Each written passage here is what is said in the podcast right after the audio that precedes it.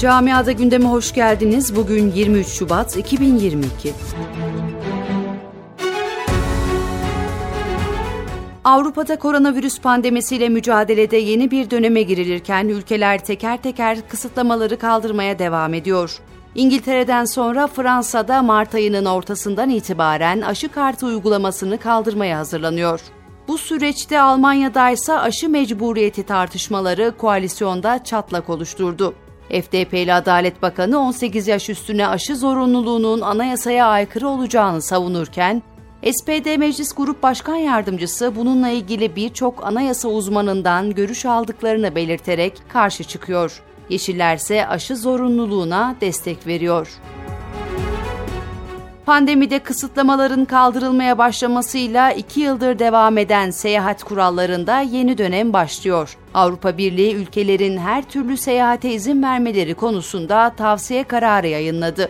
Kararda üye ülkelerden AB veya Dünya Sağlık Örgütü tarafından onaylanan aşıları olanlar, hastalığı geçirip iyileşenler ve AB'nin seyahate izin verdiği ülkelerden gelen kişiler için zorunlu olmayan seyahatlere izin vermeleri istendi.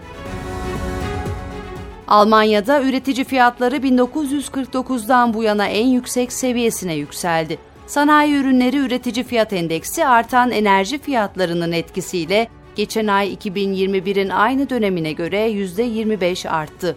Ocak ayında bir önceki yılın aynı dönemine kıyasla elektrik fiyatları %66,7, doğalgaz dağıtım fiyatları %119 artış kaydetti. Bitkisel yağ fiyatlarındaki artış ise %58,5 oldu.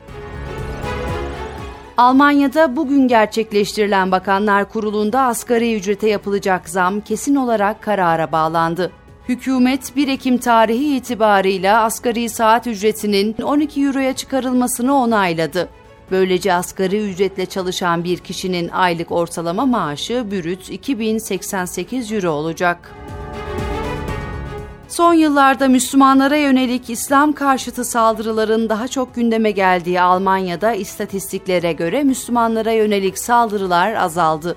Buna göre geçen yıl Almanya çapında 662 İslam karşıtı suç eylemi gerçekleşti.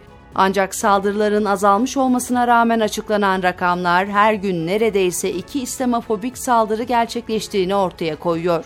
Camia TV mikrofonlarına konuşan Almanya İslam Konseyi Genel Sekreteri Murat Gümüş de rakamların düşmesinin sevindirici olduğunu ancak adımların kararlılıkla atılmaya devam etmesi gerektiğini belirtti.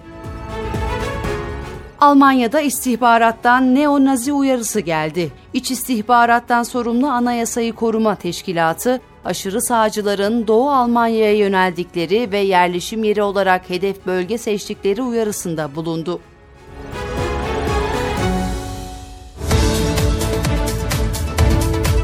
Camiada gündemin sonuna geldik.